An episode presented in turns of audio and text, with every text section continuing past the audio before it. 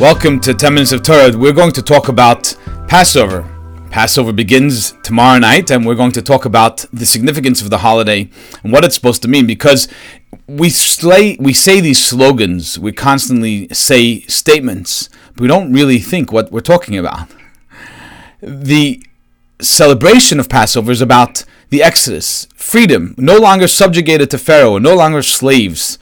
Now, realistically, why is that a relevant conversation? The Egyptians are further back in history from the Romans than the Romans are to us. I mean, this is thousands of years ago. This is so long ago.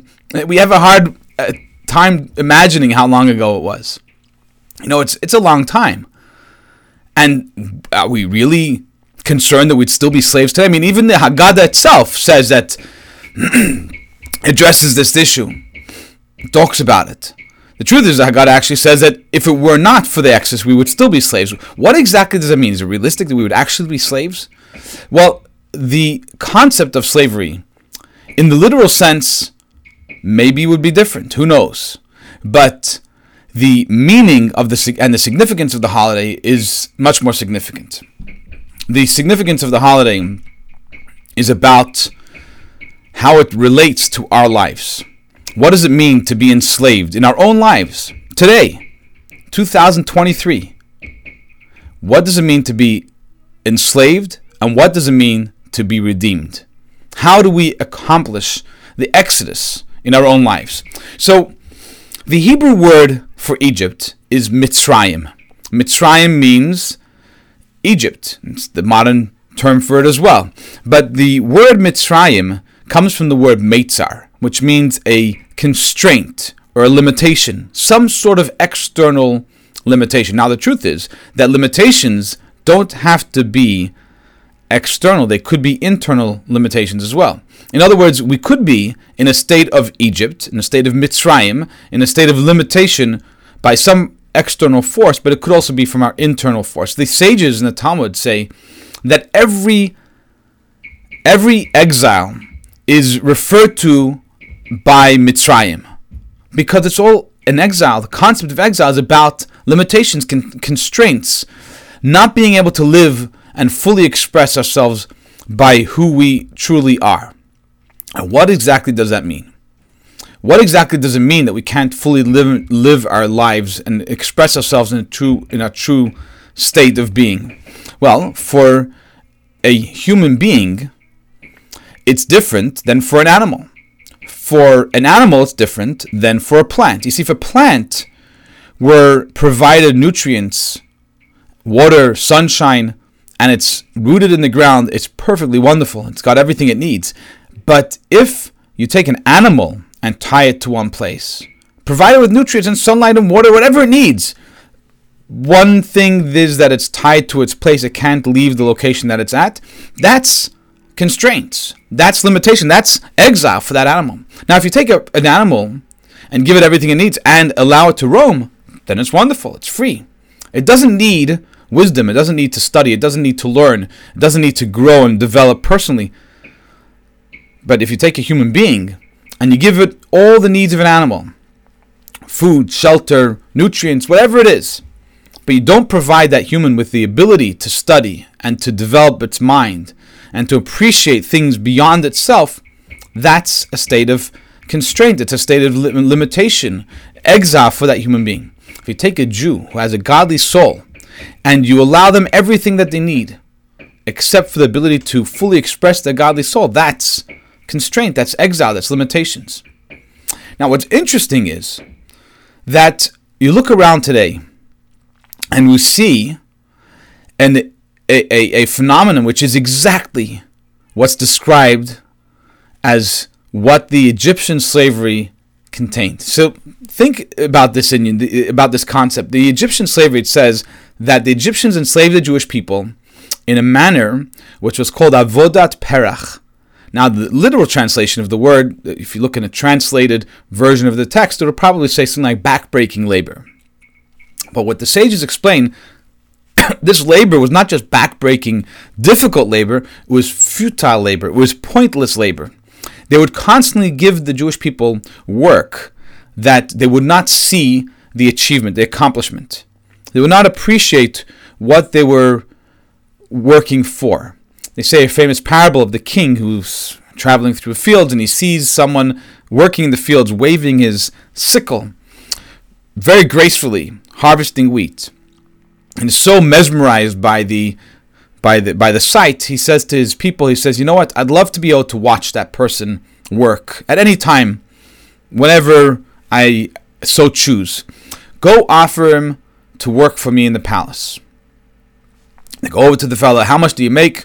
Whatever the number was, we'll offer you double that, triple that. Come and work for the king. What does the king need? He wants you to do the same motions that you're doing out in the field. He wants you to do it outside his palace window. So he could watch, he could look out the window and see you moving so gracefully with your sickle whenever he wants. So they go out to the field, they offer the person the job, and the guy's overjoyed. Amazing. Much more comfortable environment, better pay. Wonderful. First thing in the morning, he gets up the next day. He's working in the king's palace, in the king's courtyard, waving his sickle in the thin air. An hour goes by, two hours go by. Middle of the day, he comes into the court, the, to the royal palace. He says, "I quit." You quit? What's that supposed to mean? You're getting paid triple the amount you were getting paid before. You're live, you're in a, a comfortable environment, not out in the field. It's so much easier. He says, "Yeah, but I don't see the point. I'm waving my sickle in thin air." During the day, when I'm at work out in the field, I'm waving it against the stalks of grain and I see the achievement. I can look back and feel a sense of accomplishment. This is what the Egyptian slavery entailed. It was working with pointless labor. They would give people who are skilled in one profession, give them a deliberately give them a job to do in a different line of work, something that they weren't skilled to do. And they would constantly destroy any of the work that they had worked on before. They would it says that they would make them build cities over quicksand, so it would constantly sink into the ground and have to be rebuilt. The point is that if you think about it today, so many of us experience the same thing. We go through life working. For what purpose? For what end? What are we gaining? What are we accomplishing? What are we achieving? Get up in the morning, go to work, monotonous labor for what achievement? We're building a career. It's a wonderful thing. But at the end of the day, what are we what what is the eternal value in what we're achieving? And that's a question that bothers a lot of people, but it's a very confronting question. So a lot of people are very uncomfortable considering it. It's it's a disturbing question because at the end of the day, ultimately, what's the purpose of everything that I'm doing? Of course, there's a necessity to earn a living to earn a roof over my head. Once that's satisfied, once I have food to eat, I have a place to live, why the drive to work harder, to achieve more, to gain greater achievements in the career that I'm working on? It comes with greater demands, longer hours, more distraction. Why do we do it? And where we get the, the where we get the motivation to do it? So, in fact, Chassidic writings talk about how the motivation to continuously work on something which we don't fully value, don't really see eternal value from, comes from our godly soul. Because our godly soul is unlimited. It's it's connected. It's it's one with the infinite.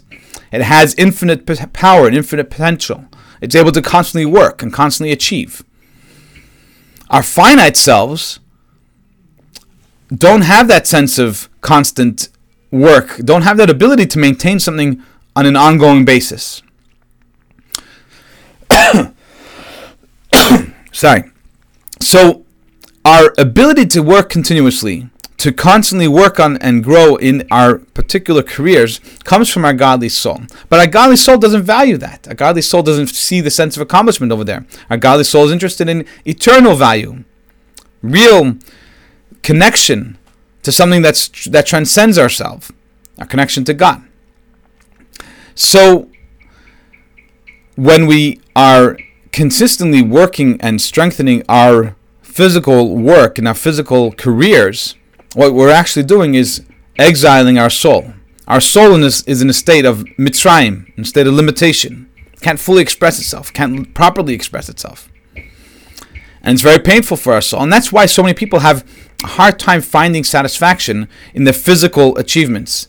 They get a promotion, they get to the next position, they uh, sell the business, whatever the thing that they're working towards, and then they are looking for the next thing. They're looking for something else. So they buy another physical thing to satisfy that urge.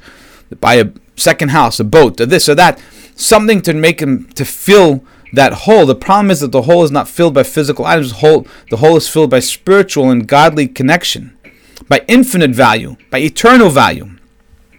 So the Exodus for each of us is really about connecting to our true selves, to our godly soul. And if you think about it, this this is what Moses says to Pharaoh, because most of us are familiar with the statement that Moses says, "Let my people go." But the problem is that that's only a half a statement. What Moses actually said, if you look in the text, Moses actually says, "Let my people go." So that they may worship me, they may serve me in the wilderness. The purpose of the Exodus was to go to Mount Sinai and receive the Torah. What it seems like on the on the face of it, it seems like it's exchanging one taskmaster, one one figure of that's dominating and enslaving, in other words, Pharaoh, for another figure that's dominating and enslaving God. But the truth is that that's not what it's about, because Pharaoh was was causing us to do things against our nature and forcing us to do things that are not in line with our true selves. And God is sharing with us a roadmap, a path, a guidebook that's what the Torah is a guidebook for how to express our truest selves, how to express our soul. And that's what the Exodus is all about. The Exodus is not about freedom that is just about no constraints, no limitations, complete free expression and free whatever. That's not what it's about. It's about the pathway, the guide, how to connect to our truest self. That's why, as long as we are pursuing some physical achievement, we never feel, feel truly satisfied. It's only when we connect to the truest, most eternal and, in- and, and infinite elements of, of our existence, namely the study of Torah, fulfillment of mitzvahs, connecting to God in the deepest way, that's when we find true satisfaction. That's when we find true happiness. That's why the Torah tells us that we should work. We have to. We have an obligation to work, but it should be a work of our hands. In other words, more of our external faculties, our external selves. We work and achieve in the physical world, but we recognize at the same time while we're doing that, that's not our truest self. That's not what really defines us. What really defines us is our internal, eternal, and infinite selves, our soul. And that's why when we live in that manner, we're able to find and appreciate the value in the work. We're able to appreciate the true self, who we are.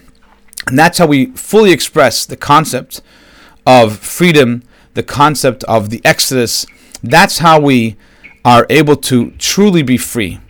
So we'll wrap it up with a wish, I hope, for each one of us that we should find that pathway in our lives and our connection to our godly soul. The Torah provides the guidebook, the Torah provides the guidelines of how to find those points of connection, but we each have to actually live it in order to actually experience it. So, this year, Passover, it's not just about freedom from some type of external or even internal constraint, it's about connecting to our very truest selves, to our godly soul. Thanks for joining this week's 10 Minutes Torah. Hope you found this interesting. I'd love to hear your questions, comments, contentions, and whatever the case, join us next week for 10 Minutes of Torah. Have a great Passover and a fantastic rest of your week.